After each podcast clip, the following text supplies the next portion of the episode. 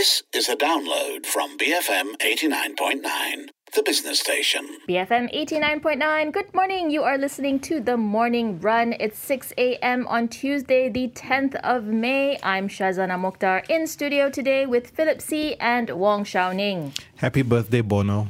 Is it his birthday It's his today? birthday today. Didn't he do some special concert yesterday? He did. He did, He right? basically went to performed in Ukraine.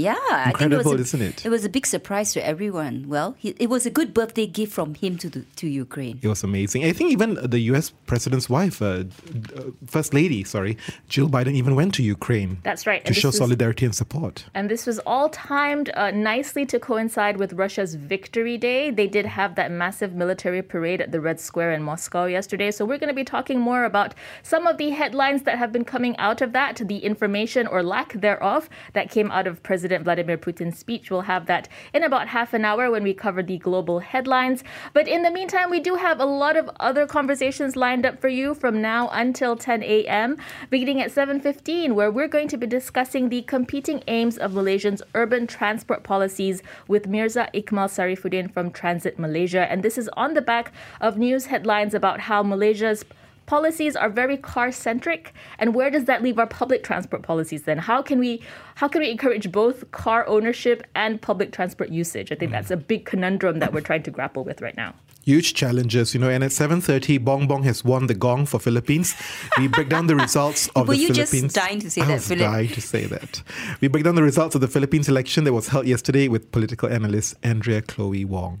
Okay, and then 7.45, we're going to catch up on the latest political developments with analyst Dr. Hamidin Abdul Hamid of the Ilham Center, who perhaps can shed some light on what's happening here in Malaysia because, as usual, we are still confused. Can someone please shed some light? I'm very confused actually. So many machinations going on. I'm Yeah. not even sure which Who's- alliances are happening. Who's BFF anymore? Or are they not BFFs Exactly. anymore? Well, find out at 7.45. that's right we'll discuss who's in and who's out we'll have all this and more today on the morning run so stay with us bfm 89.9 that was Desmond Dekker telling us that you can get it if you really want. Before that, you also heard U2. They had a cover of Everlasting Love. You're listening to the morning run at 6.08 in the morning on Tuesday, the 10th of May. I'm Shazana Mokhtar, together with Wong Shou Ning and Philip See. Morning. I think that everlasting love is a myth, but never mind. I don't want to be the Debbie Downer on Too a late, Tuesday morning.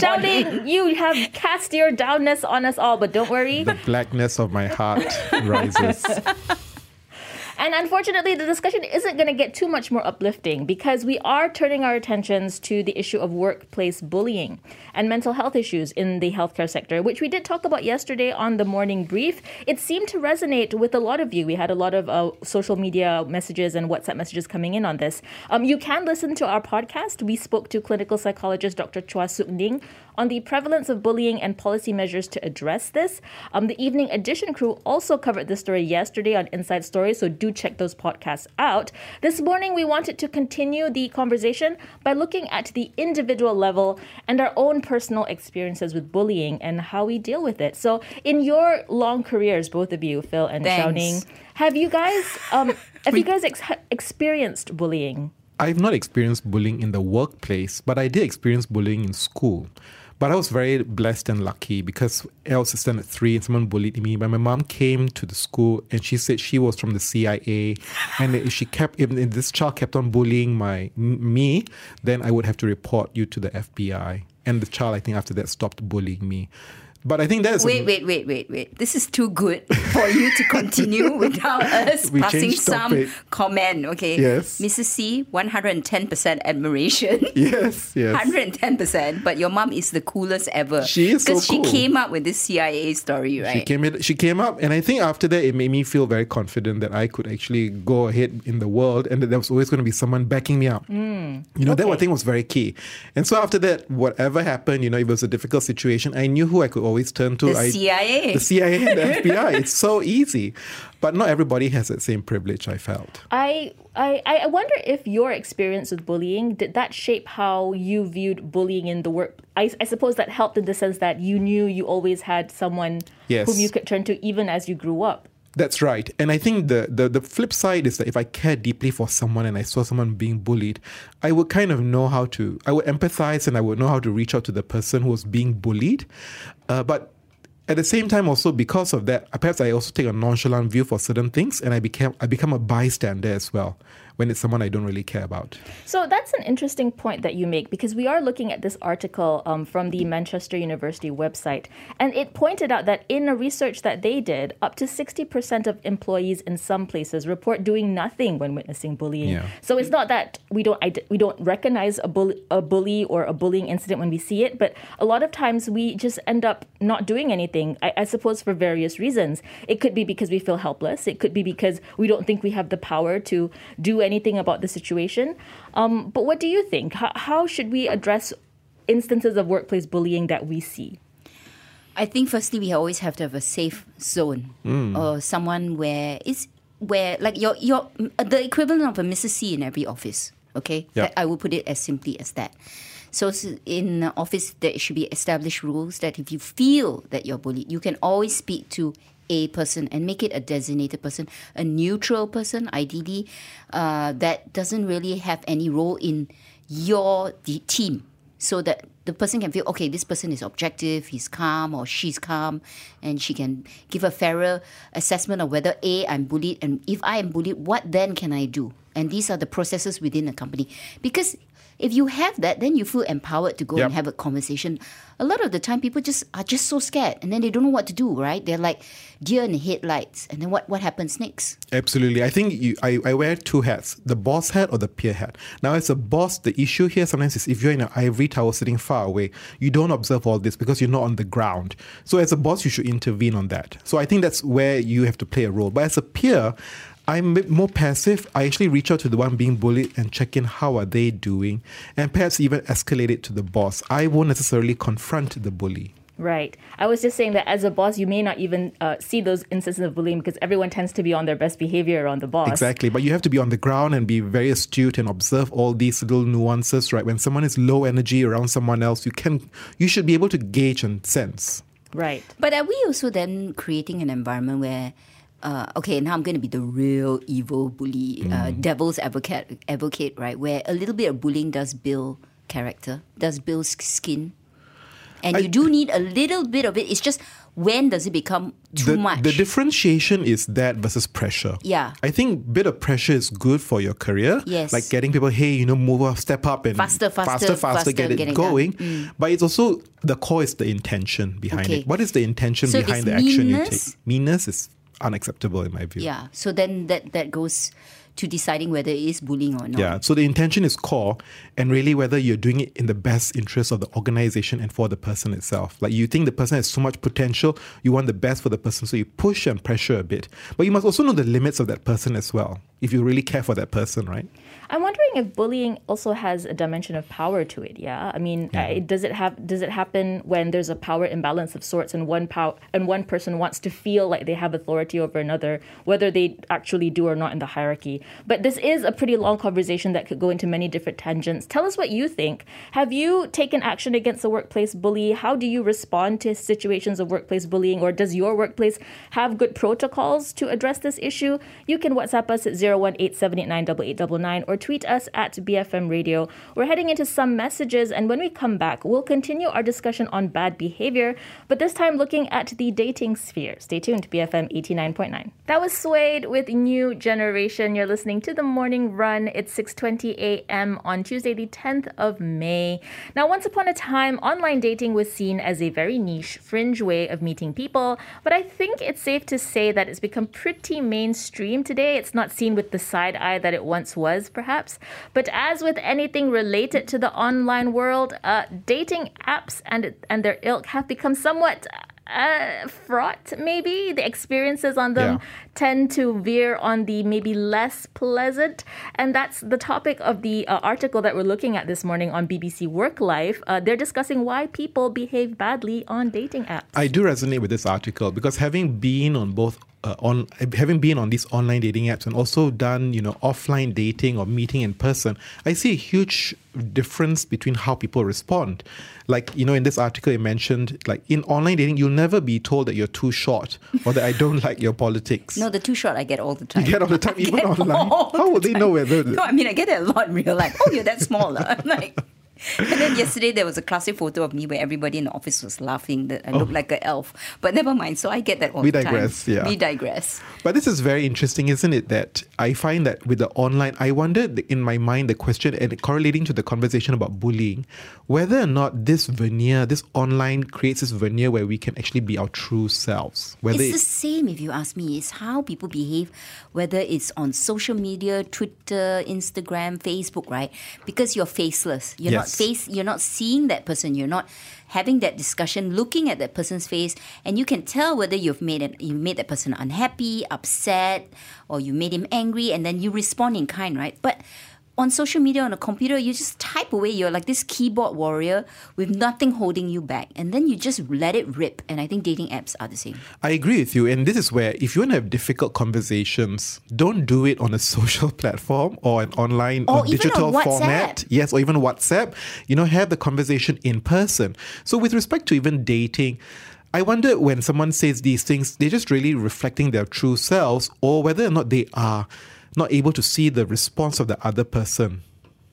I, I, I, I feel. I mean, I echo what you guys think in terms of um, dating apps providing that online veneer of sorts that people can hide behind.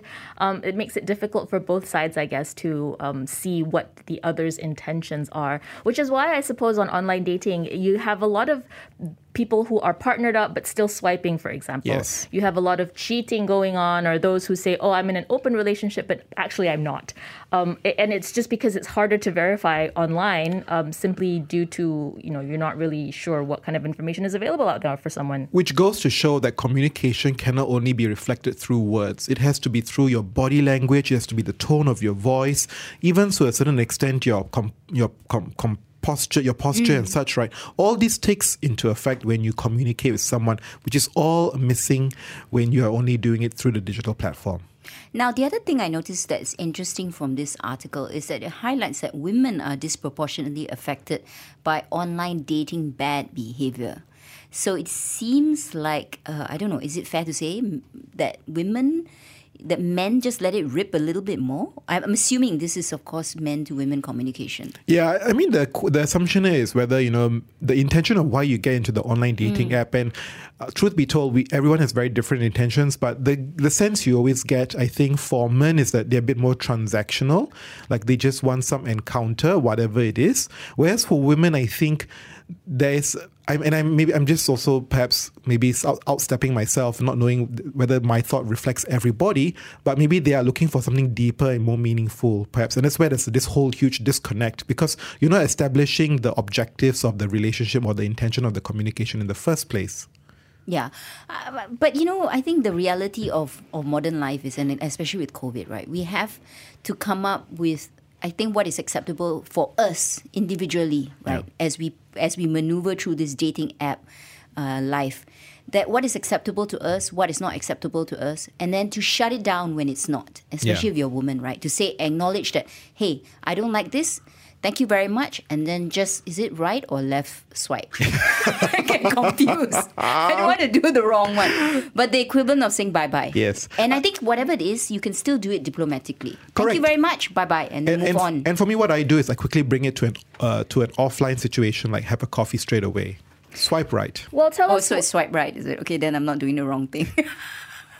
Well, tell us what you think. Have you had bad experiences while online dating? You can WhatsApp us at 018-789-8899 or tweet us at BFM Radio. We're heading into the 6.30 a.m. news bulletin and we'll come back with a look at global headlines after that. Here's the New Radicals with You Get What You Give to take you to the news, BFM 89.9. That was Rita and the Tiaras with Gone With The Wind. You're listening to The Morning Run at 6.39 in the morning on Tuesday, the 10th of May. I'm Shazana Mokhtar with Wong Shou Ning and Philip See. Now it's that time of the morning where we take a look at what's making headlines around the world. I see Philip is raring to go to tell us what he sees this morning. I was struck by this Bloomberg article about the tensions between HSBC and its shareholder Ping An. Uh, and it seems that HSBC is now being caught in US China crossfires because a private memo has been leaked between Ping An, which is led by Peter Ma, urging HSBC chairman Mark Tucker to consider options, including breaking the ban bank apart and listing its Asian operations separately on the stock market. I think for me, this is a very interesting story because they used to have a very good relationship. It's hmm. clearly soured. And of course, in my mind, there's the whole broader question is, is this a question beyond business strategy, but also geopolitical considerations here, right? As we know, HSBC is a huge bank operations, $3 trillion in valuation with huge Asian operations, but very much headquarters or a lot of management based in London. So Still the, listed there? still listed there, right? So the big question is whether or not they should consider breaking the business up and having a separate Asian operations. And for some background, Ping An is uh, one of China's largest uh, insurance companies, Yeah. and uh, like you say, one of the largest shareholders of HSBC. I think that's also driven by the fact that HSBC, in terms of share price performance, hasn't been stellar. If you take a long-term view, so you take a ten-year view, five-year view, perhaps not doing so.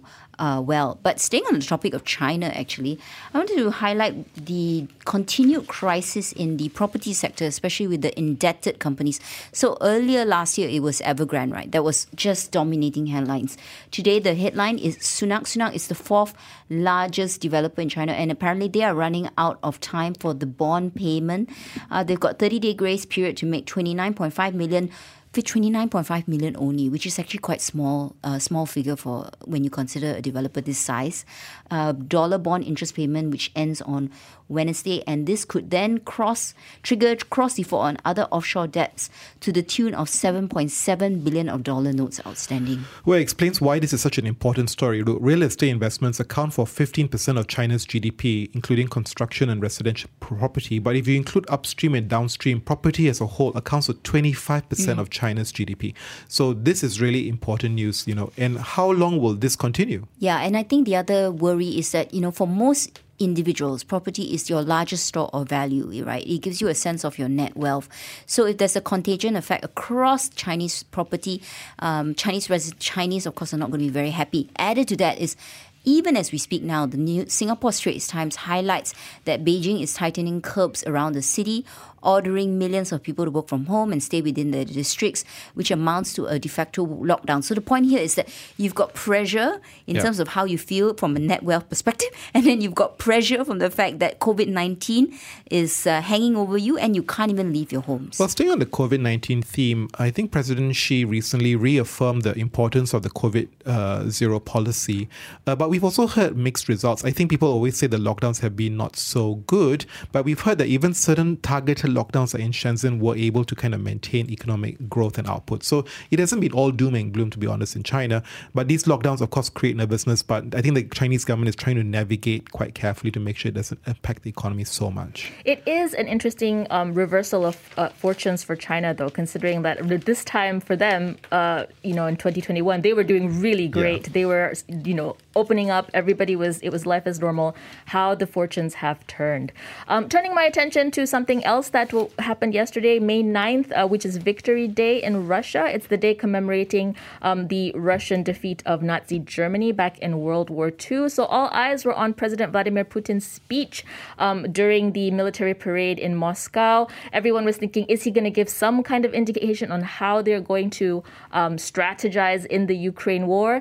Uh, the short answer is no. He didn't give any sort of new uh, signal of sorts. He so no formal declaration of war, no right? formal declaration of war. He didn't even really mention the word special military operations either. But what he did do was try to draw parallels with World War II to the current situation, really trying to, I suppose, bolster his uh, his motivations for the war. But uh, whether where he's going next, I think that's still the open question. That's right. I think he he I kind of waxing lyrical about the spiritual unity between the different st- cities of Russia, Ukraine, and Belarus, in how they basically built forces together to fight uh, the, the, the the the impending Nazism that was coming through in throughout the region, right? So I think that was his message, like perhaps to show that it's beyond just the physical construct of Russia, but that actually there's a broader goal between all these different uh, I mean, communities. outside of Russia, that message pro- does not resonate. Uh, Yes. frankly, I think we heard a lot. We saw a lot of uh, pushback from other leaders of other countries.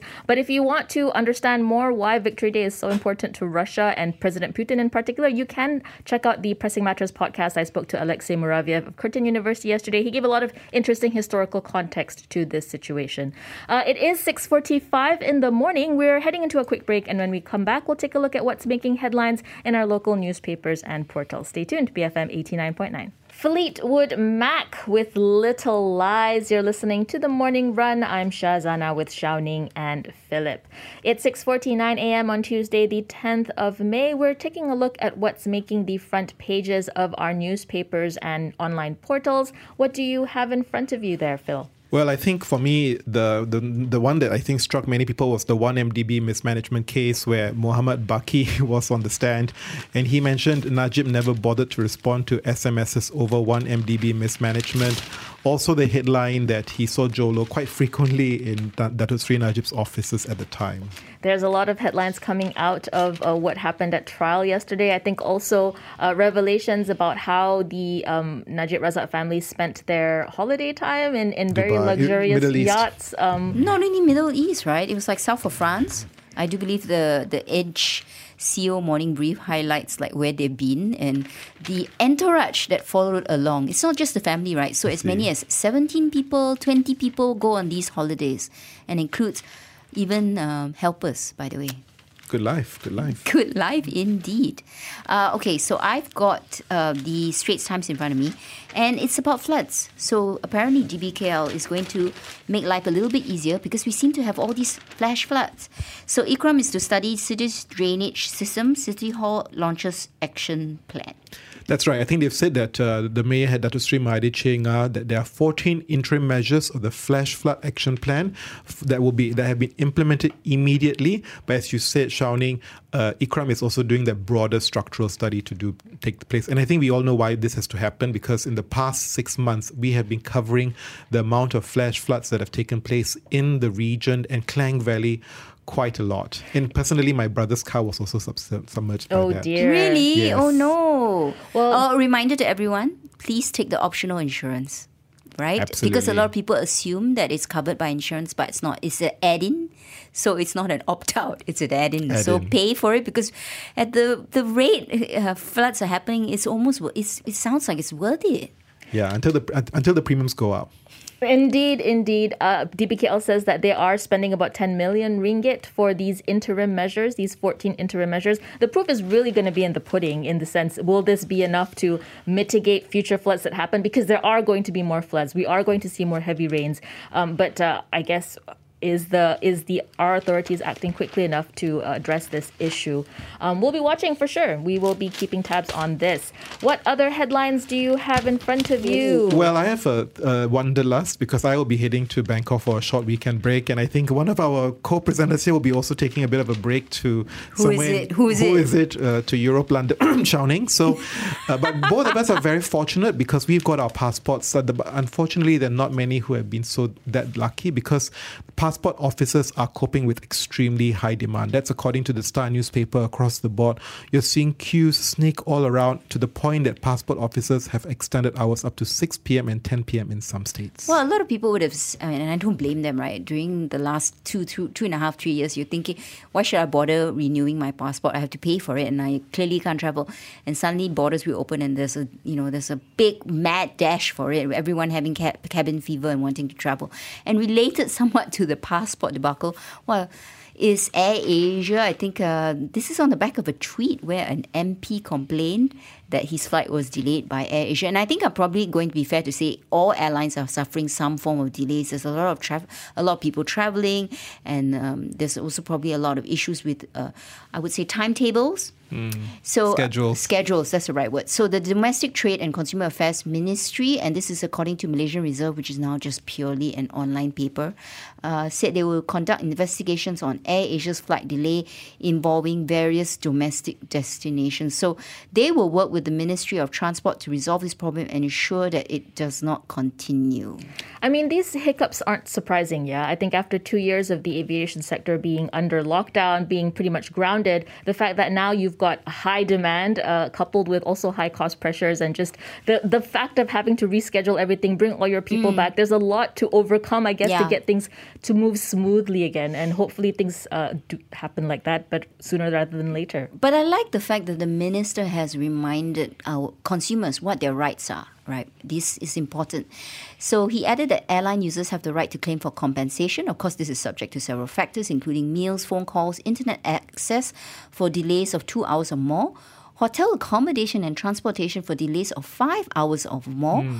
as well as a full refund or alternative fli- alternative flight if that is cancelled. But of course, there are cases where this is not applicable, like if there's a f- safety risks or there's uh, erratic weather. That's right. You can even submit your formal complaint to the Malaysian Aviation Commission (MAVCOM) uh, to basically manage if, if you if you feel that the airlines have affronted you. I think, as you say, right, this many people are very angry because you just saw about a couple of weeks back people complaining about these high ticket prices. Coupled with that, then you have your schedules being affected. I think people tempers must be surely frayed. Absolutely. Um, other news, we've got time for maybe a quick other headline. Can I just update, I suppose, uh, progress on the anti hopping law? Uh, we've got an article coming out of Malaysia Kini where the uh, Parliamentary Select Committee on the proposed anti hopping law uh, has said that it has two meetings left before it will table recommendations on the draft regis- legislation. Uh, this is according to committee member Wilfred Madius Tangau. Yeah, very quickly, we all heard yesterday news about DAP MP for Bangi, is it Bangi? Uh, Ong Kian Ming saying that he's not going to seek a nomination for re-election at GE15. The Malaysia Kini now says, the headline is, will Pua be next to sit out GE15? And of course, he is the DAP member for Damansara, uh, Tony Pua. It struck me that both of them were key architects of the MOU. Yeah, which of course I think for the grassroots, at some grassroots at DAP were, Were not happy. Were not happy about it, right? Felt that their hands were tied. All right. Well, uh, all things that we're going to keep an eye on. It's 6:55 in the morning. We're heading into the 7 a.m. news bulletin, and when we come back, we'll take a look at how global markets closed overnight. Taking you to the news is the Beatles with "Get Back." BFM 89.9. Thank you for listening to this podcast. To find more great interviews, go to bfm.my or find us on iTunes. BFM 89.9, the business station.